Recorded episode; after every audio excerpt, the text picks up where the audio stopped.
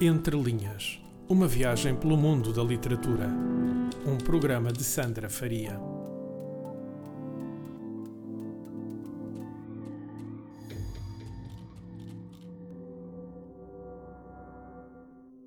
O meu convidado deste episódio dedica uma boa parte do seu dia a dia à palavra, quer através da escrita, quer através da rádio. É uma voz familiar para quem tem o rádio ligado na M80 ou na Smooth FM e também é o nome que assina o livro de crónicas Já Dizia o Outro. Além disto, vai escrevendo pontualmente para a secção P3 do Jornal Público. Eu sou a Sandra Faria, estás a ouvir o Entre Linhas e, para acabar com o suspense, neste programa vou estar à conversa com o Gonçalo Câmara, que já está aqui comigo. Olá, Gonçalo. Alô, muito obrigado pelo convite. Pegando aqui pelo, pelo teu livro de crónicas, que eu referi agora na introdução, o Já Dizia o Outro, uh, que foi editado e lançado em 2013, nós uhum. encontramos neste livro uma sátira social. A quem é que te diriges ou ao quê neste, nesta obra? O, o livro uh, foi totalmente espontâneo porque resultou de uma, de uma brincadeira entre três amigos. Aliás, foi o culminar de uma brincadeira uh, que surgiu numa conversa em agosto de 2010, penso eu, uh, no verão. Uma conversa de amigos uh, em que nos perguntávamos o porquê de, das pessoas irem em massa para os sítios, para os mesmos sítios. Ou seja, eu sou do tempo em que uma pessoa acabava a escola em, enfim, em, em, junho e dizia então até setembro e depois nunca mais se viam nas férias, iam de férias com a família, com os amigos, mas não se viam até setembro, até o início das aulas. E uma pessoa foi ficando mais velha e percebes que havia uma espécie de um roteiro que, que as pessoas costumavam cumprir, fosse no Algarve, do Algarve passavam para as uh, quinzenas seguintes, estavam em São Martinho, e eu comecei a perceber que estávamos em Vila Nova com amigos e, e estávamos numa altura em que não, não estava absolutamente ninguém uh, conhecido. E nós, a partir daí, uh, criámos uma coisa chamada Os Magos do Social, que era uma página de Facebook. Uh, por brincadeira, criei aquilo a achar que, sei lá, 500, 500 pessoas pudessem perceber mais ou menos o conceito amigos de amigos e conhecidos e assim um círculo mais pequeno. E de repente dei por mim e a página, na altura, em 2010, que era muito, tinha 40 mil seguidores. E era uma sátira. Começámos a, ter, comecei a ter que adaptar um bocadinho os, conteúdos, não só às pessoas que têm aquele tipo de comportamento de verão, etc ou que vão sair à noite para os mesmos sítios, ou, ou, ou que vão jantar, jantar, a sítios conhecidos, etc. Mas uh, tive que eh, abranger um bocadinho mais uh, as pessoas e os conteúdos. E dali su surgiu uma, uma, uma sátira social à geração mais nova, à minha geração, na altura também. portanto, ali entre o secundário e a, e, e a faculdade. Um, e depois foi engraçado, porque eu já trabalhava na rádio na altura o meu diretor achou que aquilo tinha potencial, então fizemos dali um conceito para rádio de talk show, que acontecia aos domingos, à noite. Do, do programa de rádio surgiu o convite para fazermos uma digressão de verão uh, com, com festas de sunset uh, nos sítios, lá está, onde as pessoas costumavam ir, Porto Covo, Algarve, Vila Nova, São Martinho, etc. Um, e eu decidi que poderia ser giro pegar, compilar muitas das crónicas que ali estavam escritas e, e fazer um livro achei que fosse achei, achei que foi o, tempo certo. Muita gente hoje em dia ainda me pergunta então o que é feito dos magos do social ou o que é feito daquela sátira que tu tinhas. E ainda bem que perguntam, porque é sinal que deixei, uh, ou seja, que deixei aquilo no tempo certo. Não, não quis uhum. espremer mais, porque senão depois poderia, poderia tornar-se cansativo. E o livro foi, foi o pináculo, foi o culminar de uma data de, de conteúdos que escrevi ali. E se agora voltasses a reescrevê-lo, o que é que acrescentarias? Ou achas que terias muita coisa a acrescentar? Acho que tinha, acho que tinha. Um, aliás, e é daquelas coisas, eu às vezes vou, passo pelo livro e penso, caramba, de facto evolui uh, na, até na própria maneira de escrever, até na própria maneira de olhar as coisas. Um, porque de 2010 para 2018 vão, vão 8 anos e há muita coisa que muda em 8 anos. Uh, também há muita leitura ao longo de 8 anos que faz com que o teu vocabulário acabe por, por ser diferente. Mas sim, em termos de conteúdos e em termos de retrato da geração, talvez acrescentasse alguma coisa. Um, ehm, para, as, para, as, eh, para a geração, se calhar, a seguir à minha, para as pessoas eh, que nasceram em 2000, que hoje em dia, que nasceram em 2000, que hoje em dia têm 18 anos, um, se calhar na altura que viram os Magos do Social ou aquele livro, há coisas que não percebiam, se calhar hoje percebem, porque já saem à noite, porque já estão completamente independentes dos pais.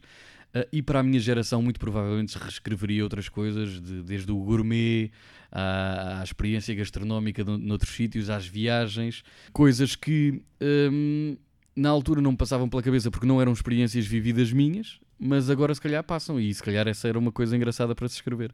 E na altura, quando começaste uh, ou decidiste, olha, vou fazer um livro sobre a partir desta ideia, uh, sentiste quando começaste a escrevê-lo dificuldade a nível mais técnico? Ou como é que eu vou escrever isto?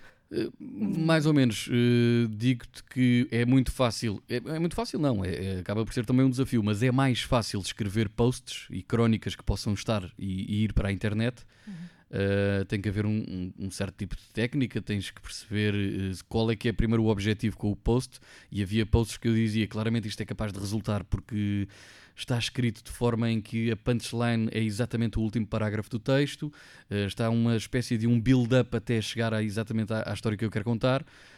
Um, em livro, neste caso, o livro foi um bocadinho quase. Uh, não houve grande alteração, mas, por exemplo, de um post que resultou muito bem, que pudesse ter ali os seus 400 likes, e que eu dizia: Bom, isto agora é estranho, eu num livro ter só aqui as duas frases do post e pegar nesse post, não sei, de um jantar fora, de uma ideia de uma saída à noite ou do que é que os amigos fazem na passagem de ano, tentar reescrever um bocadinho mais para ser crónica. Aí está o desafio, um, se calhar não tanto da parte técnica, mas da parte que, que coisas é que eu vou acrescentar para tornar de um post um texto. Foi um bocadinho aí. Uma coisa que eu também achei muito interessante é, é, logo o título do livro, Já Dizia o Outro, porque é uma expressão que nós estamos constantemente a ouvir e que está Exatamente. muito enraizada no, é. na nossa sociedade. Aliás, a minha mãe está constantemente sempre a dizer, ah, já dizia o outro. E é muito portuguesa, é, é muito, muito portuguesa. E portanto, aquilo que eu te queria perguntar é: o, este título, a escolha deste título, tem a ver muito com isso, com o facto de nós todos conseguirmos de alguma forma olhar para aquilo e pensar, pois realmente. Sim, retrata um bocadinho isso, é exatamente. Eu fui buscar, fui procurar um título que pudesse ter o mesmo impacto que tinham os posts que resultavam na página. Como por exemplo, e o post, e, e aliás, o, o, o, impacto era muito uma pessoa ler e dizer: É caraças, isto é a minha vida. Epá, que história verdadeira, isto acontece comigo. E portanto, que fosse buscar um bocadinho o título que tivesse esse impacto, que é já dizia o outro, que é uma coisa que muita gente ouve, é corriqueira, é do dia a dia, e o subtítulo é Não conheço, mas sei quem é. E então isto é daquelas coisas que, se estiveres atenta, praticamente ouves todos os dias. Que é, perguntas por alguém e a pessoa, epá, não, não conheço, mas sei quem é. Uhum. E era esse o impacto que eu queria também que, que as pessoas pudessem ter com o título. E pensas em lançar eventualmente uma segunda parte ou um segundo livro de, de, crónicas? De crónicas, talvez, sim. Não, não diria, se calhar, neste registro de sátira social. Um, eu tenho duas coisas na gaveta que, se calhar, também já vamos buscar por aí uh, na conversa. Que, neste caso, uma delas é de poesia, que era uma coisa que, que sempre me acompanhou, mas não tinha desenvolvido tanto. Uh, pelo menos a parte técnica, a parte de escrever e, e outra é um livro de, de, de, crónicas de viagem que, quando eu falei com uma editora, uh, ela deu-me um conselho e um desafio gigantesco que foi tornar das crónicas um romance. E aí sim é coisa é, é, um livro que claramente está na gaveta, que eu, porque eu preciso de amadurecer este, este, Porque escrever um romance não é com quem escreve crónicas, e eu preciso de dar uma carga romântica e dramática e, e, e vivida a próprias histórias. Porque eu viajo eu viajo para sítios estranhos e eu gosto de contar essas histórias. Se fosse um livro só de contar histórias das minhas viagens, muito provavelmente estaria publicado. Se eu quisesse publicar, estaria feito, porque é fácil. São crónicas de viagem, são histórias contadas e partilhadas de, das viagens que eu faço. Mas tornar essas histórias uma história um, é mais complicado, mas sim, tenho, tenho vontade e tenho muita vontade de partilhar e de, de escrever mais um, um livro ou mais livros, tanto para o lado poético como para o lado da prosa, e na prosa, se calhar Uh, diria que primeiro mais um livro de crónicas e depois sim talvez um romance. E isso é um desejo teu que já vem de, de criança ou de, um, de há muito tempo atrás e que queres concretizar ou foi algo que surgiu numa determinada fase? Uh, não, eu, eu desde que me lembro que gosto de contar histórias. E, e por isso é que eu às vezes por brincadeira digo que tenho a melhor profissão do mundo porque pagam para ler, escrever e falar.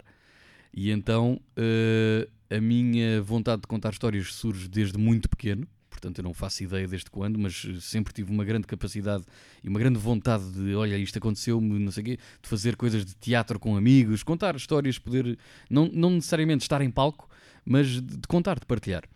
E obviamente que uh, naquela fase estranha do secundário uma pessoa não sabe muito bem para que é que há de ir, naquela fase, uh, enfim, em que a pessoa está muito indefinida a perguntar será que vou para gestão, porque gestão é muito abrangente e depois dali logo se vê. Que foi o que aconteceu com muitos amigos meus, que foi aconteceu se calhar com, com pessoas que neste momento até são jornalistas, mas tiraram direito porque era mais uh, abrangente e tem uma, tem uma capacidade maior de poder depois desviar se quiser. E eu uh, no secundário ainda eu estava no secundário praticamente a entrar para a faculdade e o meu melhor amigo é que disse: Mas para que é que tu vais escolher gestão? Porque eu já estava mais ou menos fisgada com essa. Se tu gostas de facto de contar histórias, portanto, as pessoas que me conhecem sabem que eu sempre gostei de contar histórias, mas a minha cabeça só no secundário e na entrada para a faculdade é que se virou para o pôr isto em prática. Eh, porque de facto, se eu fosse pastão, era uma pessoa muito infeliz hoje em dia e, e agradeço-lhe todos os dias a esse meu amigo, e ele sabe disso, que, hum, que enverdei pela comunicação eh, aí. Portanto, foi tornar uh, mais certo e mais vincada essa vontade, mas a vontade vem de, de há muito tempo. Sim, parecendo que não, é essa questão toda, às vezes, de nós sentirmos a própria pressão de escolher uma determinada área porque tem mais futuro ou, e nós que digamos porque somos de comunicação social. Claro. Um, mas sim, mas acho que é muito importante perceber também, ok, eu quero fazer isto, se calhar vou ser melhor a fazer isto e, e acho que a pessoa tem mais uh, potencialidade de ser boa a fazer uma coisa se fizer aquilo que claro. realmente... E eu acho que hoje em dia estamos muito mais, uh, estamos a viver uma fase muito mais aberta em relação a isso, ou seja, eu não conheço, ou se conheço, são muito poucos, e conto pelos dedos das mãos, as pessoas que, cujos pais disseram: não, não, o filho tem que ser médico. Não, porque o pai também é médico, ou o filho tem que ser advogado. E eu, já, eu acho que já nem conheço esse tipo de pessoas. Eh, as pessoas hoje em dia vão para aquilo que gostam. Mesmo, e hoje e eu faço parte de uma geração, e a, e a geração antes, a seguir à minha, neste caso, é uma geração que eu acho que não tem medo de arriscar. Eu conheço muita gente que tirou os cursos para ter o canudo, simplesmente, e dali fazer coisas pá, que em pleno 2018 se calhar vão casar ou já estão casados ou têm agora o primeiro filho e abandonaram tudo aquilo que queriam para fazer epá, um projeto empreendedor num quiosque, numa coisa de restauração, numa aplicação. Hoje em dia tens tantos estímulos e tantas formas de, de poder, tanta coisa na multimédia que tu podes uh, poder fazer para trabalhar por tua conta, que eu acho que a minha geração talvez seja a última, não sei como é que serão as próximas, mas talvez seja a última de eh, daquela do não, não, tens que seguir direito porque direito dá dinheiro, gestão dá dinheiro, uh, medicina dá, dá dinheiro. Eu acho que já não há muito desse. Sinto eu, não sei se se calhar pode ser do círculo, mas acho que não. Sim, eu acho que também as pessoas começam a escolher mais. Uh, eu quero estudar isto porque eu quero aprender sobre Exatamente. isto, não, não tanto eu vou estudar isto porque eu sei que vou ter emprego nisto. Exatamente, exatamente. E acho que isso é muito importante. Eu acho que hoje em dia as pessoas estão à procura de, de, fazer ou de encontrar um espaço onde se possam sentir realizadas depois, profissionalmente, do que propriamente, deixa-me ver, que este curso dá, dá um emprego de certeza. Exato. Além do livro, do Já Dizia o Outro, uh, tu também vais escrevendo algumas crónicas, nomeadamente para, para o Jornal Público, para a secção uhum. P3. Uh, como é que surge essa oportunidade? Está, está de alguma forma ligada com, com o lançamento também do livro? Ou... Eh, eu, eu, já nem me lembro como é que começou. Eu comecei a escrever para o P3 há alguns anos. Um, já não me lembro da primeira. Sim, um, dois ou três anos para aí. Um, foi, foi, fui à procura fui à procura de um espaço onde pudesse escrever, já que, ou seja, uma coisa é escrever no Facebook crónicas, até no, nem tem que ser numa página, no, teu próprio, no teu próprio perfil, eu às vezes até escrevo coisas que não vão parar ao P3. Mas penso, isto é giro, mas quem me segue, neste caso tenho o perfil público até, mas eh, se calhar não chega a tantas pessoas quanto gostaria. E acho que se calhar até há certos textos ou até certos pensamentos, certas histórias que merecem até ser partilhadas com mais gente. E, nesse sentido, o P3 e o público, os jornais, as plataformas online dos jornais uh, são boas para isso. E eu sempre me identifiquei, um bocadinho com o público, uh, porque sim, e porque no, no, público trabalha uma grande referência minha, que é o Miguel Esteves Cardoso. E hum, na altura, no público em si, no jornal, na, no jornal Mãe, não, não era possível. São, são, são colunistas e cronistas, se calhar, com, com mais anos de experiência, com, com outros projetos e outras dimensões. E o P3 é uma plataforma ótima para, para as pessoas se poderem lançar. Então, uh, com, com conversas, com alguns bate-bolas, falei com as pessoas certas e, e, surgiu esse convite também de poder escrever com alguma regularidade para lá. Mas quando escreves para lá não é necessariamente, ou seja, tenho que escrever um, algo para lá não, não, não. tempo? Totalmente livre, é totalmente livre. livre. quando eu quero. Aliás, uh, tive um período, uns grandes, um período largo de tempo sem escrever e entre, antes de vir para Londres lembrei-me de, um, de um, texto engraçado que tinha, que tinha escrito, mandei-lhes, publicaram.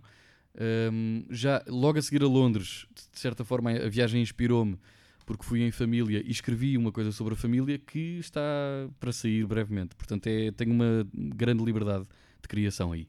Falaste agora na questão das viagens e, como há pouco falávamos, de, de também gostares muito de, de, ir viajar e para sítios estranhos e ver coisas. Achas que sempre que viajas ou quando viajas tens mais potencial para, para escrever coisas ou lembrar-te de escrever coisas? Sem dúvida. Eu acho que hum, há duas coisas que me inspiram profundamente na, nas histórias que conto e, e, para escrever.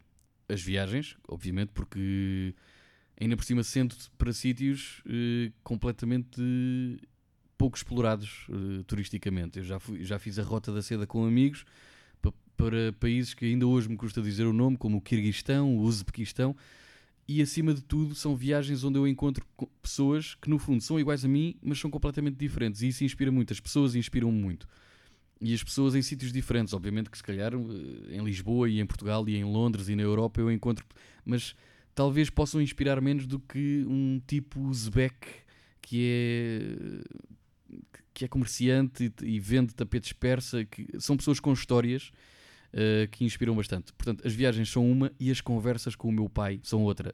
Um, é outra coisa que me inspira imenso porque o meu pai é açoriano de Gema, é de, Miquel, é de São Miguel Uh, veio para Lisboa com 18 anos, depois ficou cá, conheceu a minha mãe, etc.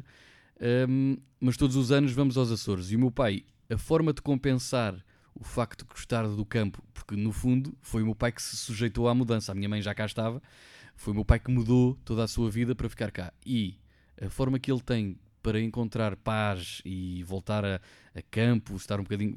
Temos um, temos um monte no Alentejo e é o rio. O rio, o meu pai adora ir para o rio. Um, sempre que pode passar lá tempo. E agora que está reformado, mais ainda. Uh, e eu aproveito sempre, vou muitas vezes almoçar com o meu pai ao Rio. E quando tenho, e neste momento, como estou com uma carga horária mais matinal do que propriamente tardia, aproveito os almoços e tenho sempre mais tempo para, para conversar com ele. E essas conversas, que o meu pai também é um bom contador de histórias, se calhar até, não diria bom, é um bom cantador, mas mais do que ser bom cantador, é uma pessoa que quer muito falar, gosta muito de falar, às vezes chega a ser maçador, mas, eh, mas eh, sempre com, assim, com boa intenção. E, e o meu pai fala, fala, fala, desabafa, conta, eh, sabe de história, sabe de. Ou seja, conta muita coisa que às vezes me inspira bastante. Aliás, eu já escrevi tanto em poesia como em crónicas coisas que foram imediatamente a seguir a almoços com o meu pai. Por acaso eu, eu adoro mesmo conversar com pessoas mais velhas, muito mais velhas do que eu, e que têm uma experiência de vida enorme e normalmente as pessoas têm sempre muitas histórias para contar e é sempre. delicioso ficar a ouvir. Até porque quando as pessoas falam sobre coisas que lhes afetam ou que têm a ver consigo, falam com uma emoção diferente. Claro, e isso é uma coisa que relaciona as pessoas, identifica Sim. as pessoas. E eu ainda tenho uma ideia para um podcast ou uma coisa qualquer que é, mas esqueço-me sempre que apanho, que é hum, deixar o telemóvel a gravar e metê-lo no assim, em cima do joelho ou em cima da perna e ir de táxi. Eu já apanhei conversas com taxistas, pessoas mais velhas, pessoas experientes ou pessoas com histórias de vida absolutamente inacreditáveis, em que tu pensas, é pá, isto, isto tem que ser partilhado, isto não pode ser só partilhado em viagens, não pode ser só partilhado comigo, de certeza que este senhor já partilhou com milhares de, de clientes que, que tenha apanhado, mas dá vontade, as pessoas de facto inspiram e as pessoas mais velhas têm uma grande capacidade de poder contar histórias de fases e momentos em que nós nem sequer existíamos e isso é, é inspirador. Sim, era como, como estavas a dizer há pouco, as pessoas gostam muito, há, há pessoas que querem muito falar e às vezes Exatamente. precisam de falar. Por exemplo, em paragens de autocarro, uh, acontece-me acontece mensagens Aliás, eu, eu agora, eh, vindo, do, vindo de Londres no fim de semana, apanhei um táxi do aeroporto para casa e epá, eu não troquei uma palavra com o senhor. O senhor a falar mas desde que me apanhou até que me deixou. E ele depois, no fim, até disse: Peço desculpa, eu falo muito. E ouça, eu é que lhe agradeço, porque de facto a pessoa.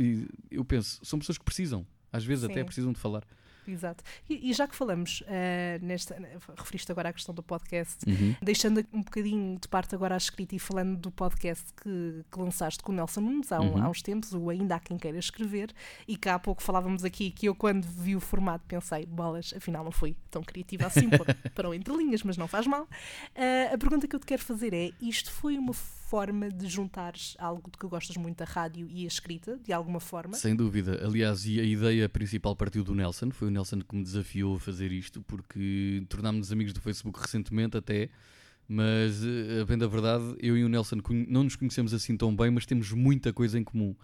Uh, e o Nelson já o Nelson não, não, não tem experiência de rádio como eu tenho neste caso de fazer emissões etc de fazer programas de rádio como, como ela é portanto no, nos daytimes etc mas tem uma grande experiência de comunicação e de, e de podcast uh, e, e, tem uma experiência literária também bastante interessante e que está no início e Deus queira que continue por muito tempo porque eu gosto muito de o ler mas o Nelson desafiou-me lá está ele fazia um programa com, com o Alvin que era o, com o humor não se brinca uhum e deve-lhe ter pegado o gosto e, e de repente ele também começou a perceber que eu tinha os mesmos gostos que ele.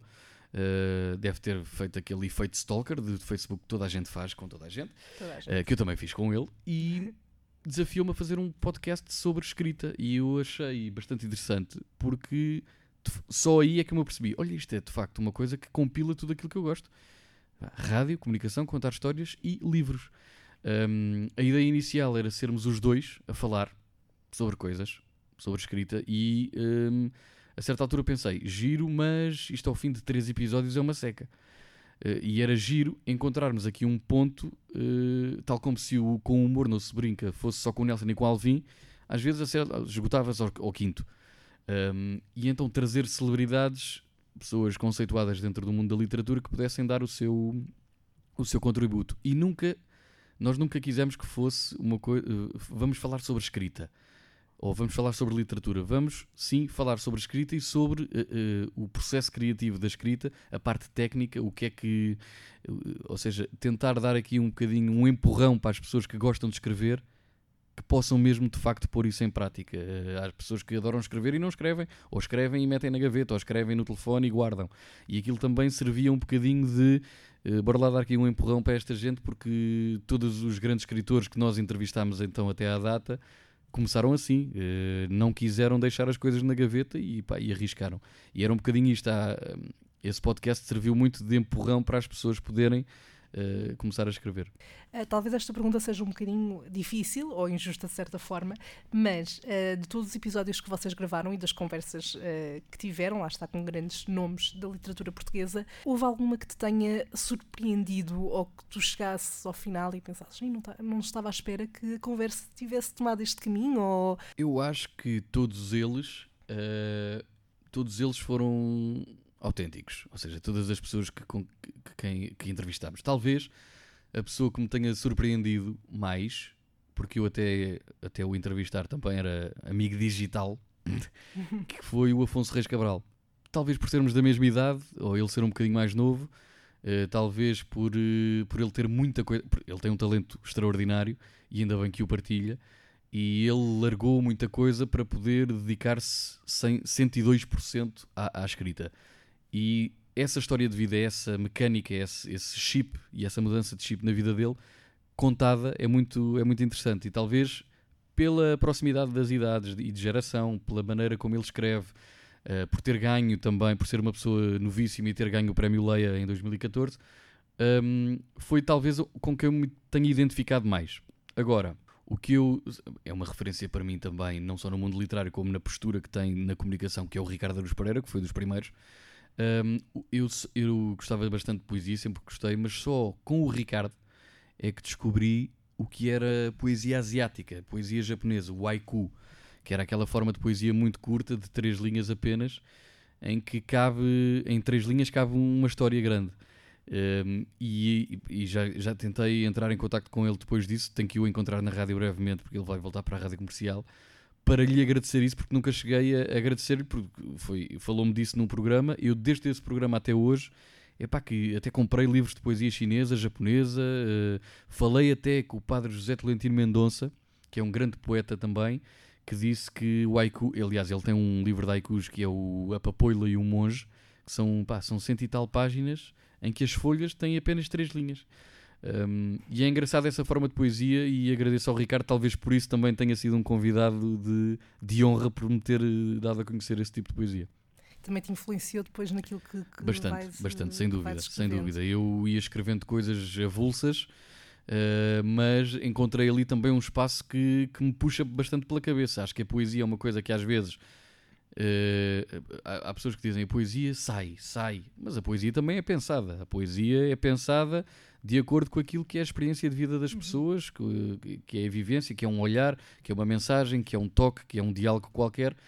E, mas esse, a forma de haiku é uma coisa muito gira porque é é até um exercício intelectual bastante interessante e estimulante de- do ponto, lá está, do ponto de vista intelectual, que é como é que eu transformo esta ideia em três linhas. É muito Olha, interessante. E a questão que se coloca agora é uma segunda temporada para este podcast. Está Haverá. pensada. Está pensado, haverá certamente. 2019 trará novidades e não sei em que mês, mas eh, ainda esta semana falei com o Nelson sobre isso. Boa. Fechando agora um bocadinho o capítulo de, hum, em relação ao podcast, e estavas agora a referir a questão da, da poesia e do, do estilo japonês. e Há pouco também referias a questão do stalk, eu naturalmente fiz o meu, o meu Toda a stalk. gente faz, toda a gente faz. Toda a gente faz. Então, para entrevistas, a pessoa vasculha os baús todos. Tem que ser, tem que ser. E eu reparei que tu, no teu Instagram, nomeadamente, Uhum. publicas muitas, muitos Sim, excertos de- de coisas, de, de coisas que vais escrevendo. Pensas, num futuro próximo, juntar, por exemplo, esses textos que Sem tens dúvida. escrito num Aliás, eu livro? tenho, tenho mais uma das coisas que tenho na gaveta é, de facto, um livro, não só de. não- esse livro não contempla, não contempla só haikus, embora tenha, tenha, muitas, tenha, tenha muitos escritos. Se reparares, e como fizeste stalking, eh, as legendas do, desses certos têm sempre, a maior parte das, das vezes estão ligadas a viagens. Eh, porque eu gosto de, para além de publicar, gosto de dizer quando é que aquilo foi escrito. E então é engraçado porque às vezes dou por mim, vou, vou abro um caderno de, de notas e vejo, epá, escrevi isto em 2015 quando fui ao Sri Lanka. De facto, as, as próprias viagens já me começavam a inspirar também para, para a própria poesia. Por- Portanto, sim, quero, quero fazer disso, quero se calhar fazer disso uma publicação. Acho engraçada e o feedback tem sido bom. Desta forma, assim, de partilhar as coisas na- na- nas redes sociais, porque, neste caso no Instagram, porque o Instagram é uma rede muito de imagem, de fotografia, de paisagens, de likes, por, pela pessoa estar de fato de banho, ou na praia, ou numa grande viagem, ou o que seja. E é engraçado perceber que texto também pode resultar no Instagram. Obviamente que tu vês logo pelos likes. Uma- Tu metes uma fotografia de uma paisagem na China, não sei quantos likes, metes uma fotografia de um poema, epá, tem muito menos. Mas é engraçada a forma da evolução das coisas. Sim. Há pessoas que já me vêm dizer: epá, tu, isto já está a fotografia a mais, eu quero outra vez um texto. E é aproveitar, se calhar, e fazer aqui uma, uma, uma conjugação entre o digital e o, e o próprio texto e o papel. Que eu gostava de sim, de, de publicar um livro de poesia em papel, mas sim, por enquanto está tá online. Achas que há uma tendência em relação a esta questão do digital e do papel das pessoas começarem, não digo valorizar, mas se calhar ah, descartam um bocadinho a parte do papel e passam, ok, como isto está na, na internet, no digital, para que. ah, Acho que pode haver, acho que pode haver os dois lados. Há pessoas que se calhar até, quer dizer, podem ter lido várias coisas publicadas online, mas depois dizem, não, mas eu quero, eu quero ter o livro, quero ter o papel. Eu acho que o digital é uma. Eu agora ia ser muita polémica e dizer o digital é um mito. Não é, claro que não é um mito, mas é preciso ter cuidado para lidar com ele. Porque, certo que é o futuro, certo que é por aí que temos de ir, mas não esquecer que há muita gente que há muita gente que não sabe o que é o digital ainda ou que não experiencia o digital no seu dia a dia. Não estou a dizer só na fa- nas redes sociais, mas há pessoas que para ouvir rádio é no carro ou na telefonia, na chama- que ainda lhe chamam de telefonia. Há pessoas que não, não, eu saio de casa, faz parte da minha vida sair de casa, beber um café e comprar o jornal. O que é lá isso agora de ter um tablet eh, e não, não tem que ser necessariamente pessoas velhas, são pessoas mais velhas, obviamente, que têm outro tipo de comportamento. Eu, no outro dia, estive numa palestra muito interessante na, no ISTEC sobre multimédia e, obviamente, que todas aquelas pessoas à minha frente são miúdos que estudam eh, tecnologia de informação, etc. Quando alguém, já não lembro, acho que foi o Paulo Roças, perguntou: "Hum, algum de vocês lê em papel? Pá, ninguém levantou o braço, certo? Porque é uma geração que se calhar não, não vai para aí. Mas eu acho que que não, que, que há uma boa camada de gente que ainda quer, que lhe dá prazer folhear, que lhe dá prazer ter, ter em casa uma estante com livros e não uma estante com e-books. Eh, porque isso, porque depois é, é coisa do conforto, do estilo da pessoa, enfim, porque há muita gente que, por isso é que não deves desvalorizar o digital, como é óbvio, que é, é para aí que se caminha, mas é preciso também não desvirtuar de- da parte mais analógica, porque se, se tu passas só para o digital perdes muita coisa. Sim, e uma coisa que também se pode reparar é que há certas modas, por exemplo, os, os discos de vinil. Exatamente. Eu- Eh, Eu acho que quanto mais tecnológica passas a ser, Uhum. quanto mais tecnológica é a sociedade, mais saudades tens do vintage. O vintage é uma Sim. coisa que está na moda.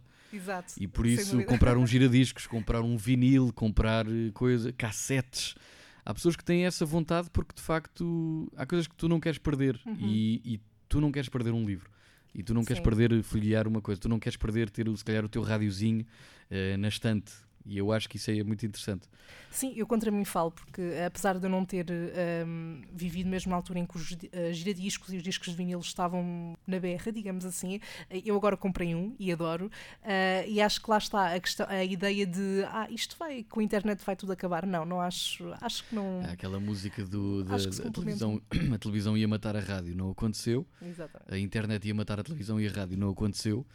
Uh, eu acho é que as pessoas não podem andar a dormir e, e se queres ter volume de negócio, há, há uma coisa diferente que é entre acabar e, ser- e- e deixar de ser rentável. E tem, obviamente, se quiseres ter um volume de negócio que te permita, pá, estares bem, tens os bolsos cheios, as coisas estão a correr bem, há muita publicidade, se calhar tens que começar a enverdar um bocadinho para o digital. A própria publicidade está, a e as agências estão todas a trabalhar para o digital, para a Google, para coisas que, para o Facebook, aliás, não passas num site, queres ler um artigo, sem te aparecer um banner uma coisa qualquer, está a Uhum. caminhar para aí. Hum, mas eu acho que é isso, como tu dizes, que a vontade, há coisas que não se querem perder e há vontades que, se calhar, até tu que nunca viveste o, o, o tempo dos giradiscos, nem eu. eh, eu comprei uns giradiscos também o ano passado epá, e é, é- sabe-me bem chegar a casa, ter amigos em casa, receber gente e pôres aquilo a tocar. É uma coisa que te dá prazer Sim. do que ligares o telefone ao, US, ao USB ou ao wireless e deixares a tocar. Mas, mas, mas acontecem as duas coisas. Percebes? Exato. Acho que é um bocadinho por aí. Se calhar daqui a, um- a uns anos, noutras gerações, vai ser vintage colocar o, Exatamente, cabo. exatamente. Porque entretanto já carregas num botão da casa que te dá Sim, música, é etc. super pronto, não material. Sim. Um, ainda em relação à, à poesia, pergunta profunda agora. Se tu pudesses vestir a pele de um, de um poeta ou de um escritor, pode não ser necessariamente um poeta, qual é que seria? Fernando Pessoa, Porquê? sem dúvida. Porque me fascina toda a sua obra. Uh, Fascina-me que Fernando Pessoa, enquanto foi vivo, não publicou nada. Não tinha nada. não, só, só depois de morrer é que as suas- a sua obra foi publicada. Um, epá, e- eu acho que quem gosta de literatura, obviamente, eh, não tem, não tem que gostar a 100% do Fernando Pessoa, mas é de facto uma figura incontornável da poesia e da literatura portuguesa. Um, gostava de vestir a pele, nem que, seja, nem que fosse para o, para o- para o compreender, porque havia ali claramente. Não, não, não, era, pá, era distúrbio, ou, ou, ou o que é que, ou o que quer que fosse, uma pessoa criar não sei quantos heterónimos, viver coisas diferentes. Um, e a genial, eu gostava de vestir a pele para lhe compreender a genialidade e, a, e, e de que forma é que ele pensava. Como é que ele pensava para escrever de certa forma? Tem muita coisa. Ele, eu vivi três anos em Campo Ourique, então passava muito tempo ali na casa Fernando Pessoa, que era ali ao lado de casa. Epá, e é, é- de facto tem muita coisa e traduzida em milhares de línguas. É, foi uma vida cheia de palavras e gostava de perceber porquê e como. E sentes que um, a obra dele também te influencia quando escreves, por exemplo, em registro de poesia? Ou Sim, vais lá de buscar certa coisas? forma, n- n- ou- não tanto ir buscar coisas, mas obviamente que leio de- dentro de pessoa gosto muito de Alberto Cairo e de de Campos. Coisas, eu gosto de escrever de coisas mais relacionadas com não sei, se, hum, com o tempo, com o silêncio, com a natureza, e se calhar nesses dois heterónimos encontrava um pouco mais isso. E quando lês, seja Fernando Pessoa, seja outro autor qualquer, às vezes surgem de coisas. E até pode ser o Miguel Sousa Tavares, quando lês o, o Equador, ou quando estás a ler um livro, eh, se calhar até temático, até- ou até mais hum, eh, pedagógico. Eh, daqueles que tu dizes, olha, estava aqui a ler uma coisa qualquer sobre técnicas de escrita, olha, e surgiu-me aqui uma coisa. Portanto, obviamente que quando lês muito, surgem-te com mais naturalidade, com maior naturalidade, certas palavras, certas ideias. Mas sim, no Fernando Pessoa, quando leio, também às vezes me surgem algumas coisas que eu digo, olha, se calhar vou pegar aqui um bocadinho nesta coisa. Uhum. E daí desenvolves. E a nível de, de romances, também há pouco referiste que tinhas eh, essa vontade e essa ideia de explorar também a, a tua escrita ne- eh, nesse registro. Quais é que são assim os autores nesse, nesse, nessa área? Nessa área eu gosto bastante do, do próprio Miguel Sousa Tavares. Aliás, eu, eu tinha. Eu, é, engraçado porque eu tinha as minhas crónicas, eu tinha o livro escrito de crónicas de viagem e pedi ao Miguel Sousa Tavares para, para escrever o prefácio. E o Miguel pediu, pediu o manuscrito para ler, etc. Entretanto, por coincidência das coincidências, fomos os dois. Ele convidou-me para ir a um programa na Antena 1 falar sobre livros, falar sobre viagens, com o João Goberno e a Margarida Pinto Correia. E ficou ali uma ligação engraçada porque é uma pessoa que me inspira bastante, é uma pessoa que, com, que eu, com quem eu tenho bastante em comum, sinto, pela forma como ele viaja também, pelo aquilo que ele escreve. Um, mas depois eu tive que lhe dizer: vamos fazer aqui uma pausa, não, não me diga nada, nem escreva nada, nem me dê agora uma resposta, porque de facto gostava de pegar nisto para não ser só um livro sobre viagens, para ser um romance de viagens. E, e o Miguel Sousa Tavares nisso é exímio.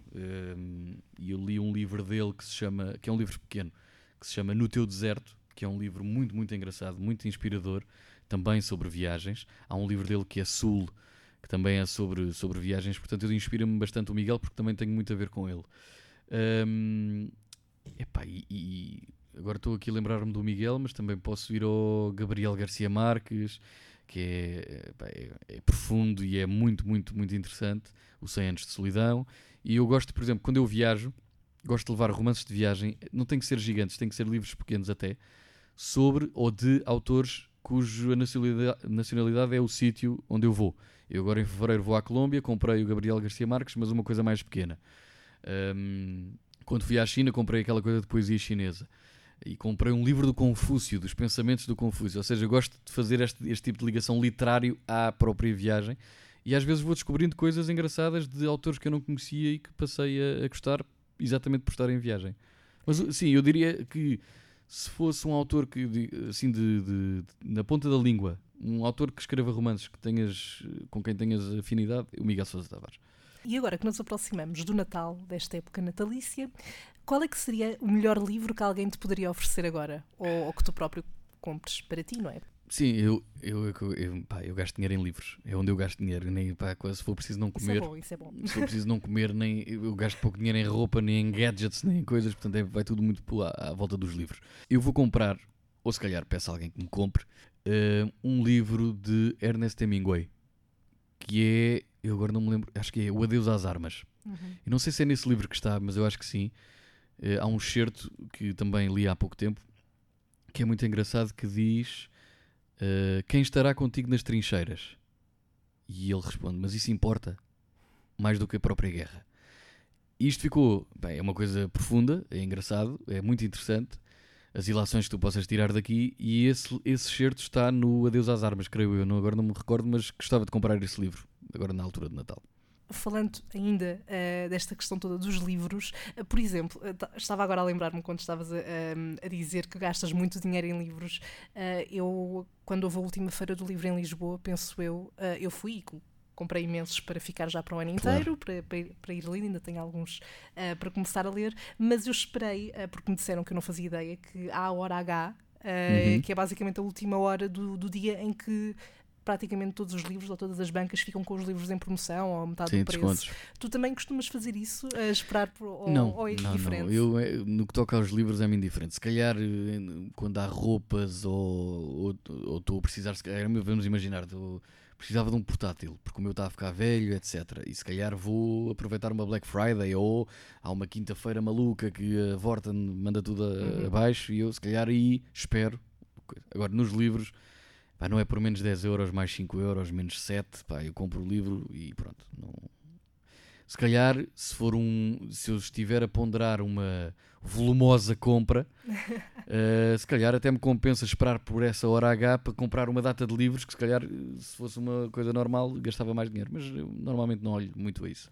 Pois foi, foi um bocadinho o raciocínio que eu tive, que foi como quer aproveitar para comprar já uma série de livros para ter claro até ao final sim, do ano. esperaste pela hora. Vou esperar, mas não fazia ideia por acaso. Se pois. não me tivessem dito, eu acho que ficava só até às 5 da tarde Exato. pronto, e ia-me embora. Estava agora a lembrar-me também, porque tive uma conversa muito engraçada com uma amiga minha no outro dia, numa loja de, de vinis, uh, curiosamente, uh, em que ela me estava a dizer o livro, o meu livro preferido de sempre foi um livro que me ofereceram e que eu olhei para a capa e pensei, este livro não deve ser nada de jeito, não, tinha uma capa feia. Uh, e quando comecei a ler e quando acabei, é literalmente o meu livro favorito sempre. Já te aconteceu uh, julgares um livro pela capa e depois, afinal. Dizem que não, deve, que não que se não deve julgar o livro pela é? capa ou o filme, mas. Um, sabes que eu, eu às vezes gosto de procurar capas engraçadas. mesmo não conhecendo a história, gosto, há cer- eu eu gosto muito de, no que toca, sei lá, coisa mais visual, artes mais visuais, gosto muito de coisas abstratas. E às vezes vou exatamente quando entro numa livraria só por entrar, Uhum. a minha tendência é olhar mais para esse tipo de capas. Coisas mais rebuscadas, assim, imagens, coisas abstratas, coisas desenhadas a carvão, ou assim, aqueles traços de esboço. Gosto muito desse tipo de, de imagem. E se calhar automaticamente vou mais a esse tipo de livros, de, de capas. Já me desiludi, é verdade, já me desiludi com. Epá, esta capa é incrível, a capa e a contracapa, a forma como o livro está feito, e ainda por cima é pequenino, deve-se ler bem, e depois lês e é uma grande porcaria. Não, não te identificas nada, já me aconteceu. Como já me aconteceu, uh, comprar um livro, epá, que a capa é feia, se calhar até é mesmo aquele cor-de-rosa choque, que até, epá, não, nem gostas muito de andar com ele na mão no meio da rua, mas, epá, a história é absolutamente fascinante, já, já me aconteceram as duas, os dois pontos. Sim, acho que isso é muito suscetível de acontecer Sim, porque sim, sim. uma coisa não tem que estar. Não tem nada que estar relacionada. relacionado. Também nas tuas redes sociais, tu vais publicando às vezes alguns li- ah, livros, nada, ah, alguns vídeos teus a ler Uhum. eh, certos de obras. Ahm, e, portanto, eu queria aproveitar isso para te pedir, como, como tinha falado contigo antes do programa, para escolheres um certo Uhum. ah, teu de que gostes muito, ou, ou teu, ou de um outro autor, para partilhares connosco e leres aqui no programa. E já agora o porquê da escolha. Eu vou escolher Alexandre O'Neill, que é um poeta de que eu gosto bastante, e vou escolher o, o poema que se chama Que Vergonha Rapazes, que é, que é no fundo, eu, sou uma, eu considero-me uma pessoa extremamente comodista, certas vezes. Ahm, epá, há vezes em que falo e não.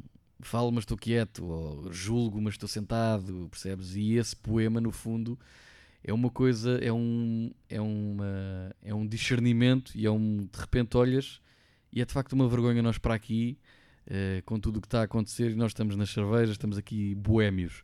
E por isso ele diz, esse poema diz muito. E diz assim: Que vergonha, rapazes.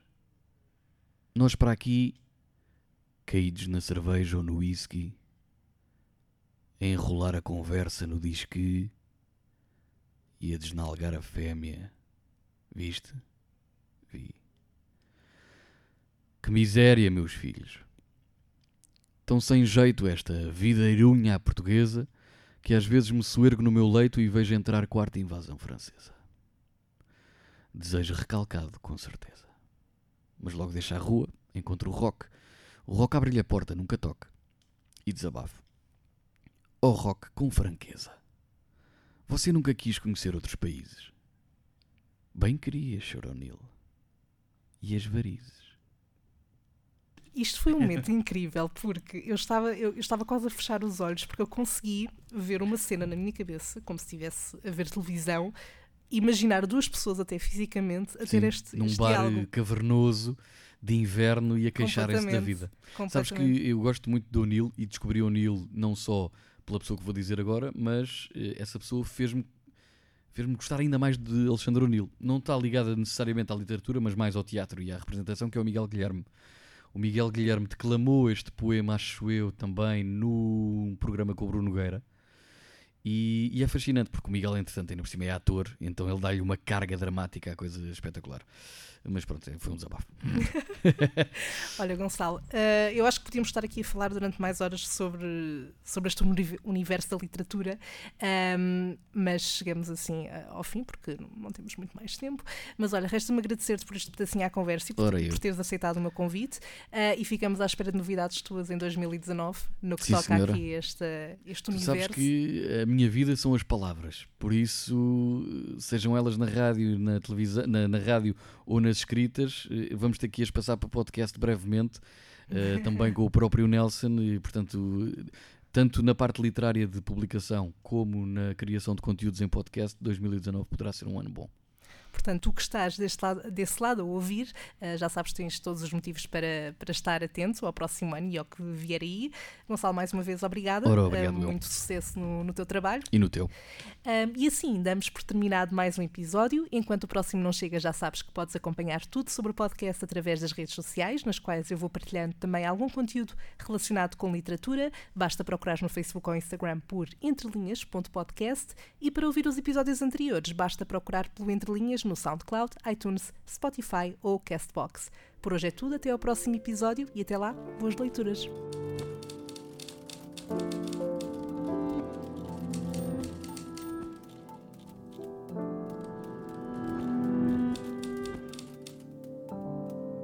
Entre Linhas Uma viagem pelo mundo da literatura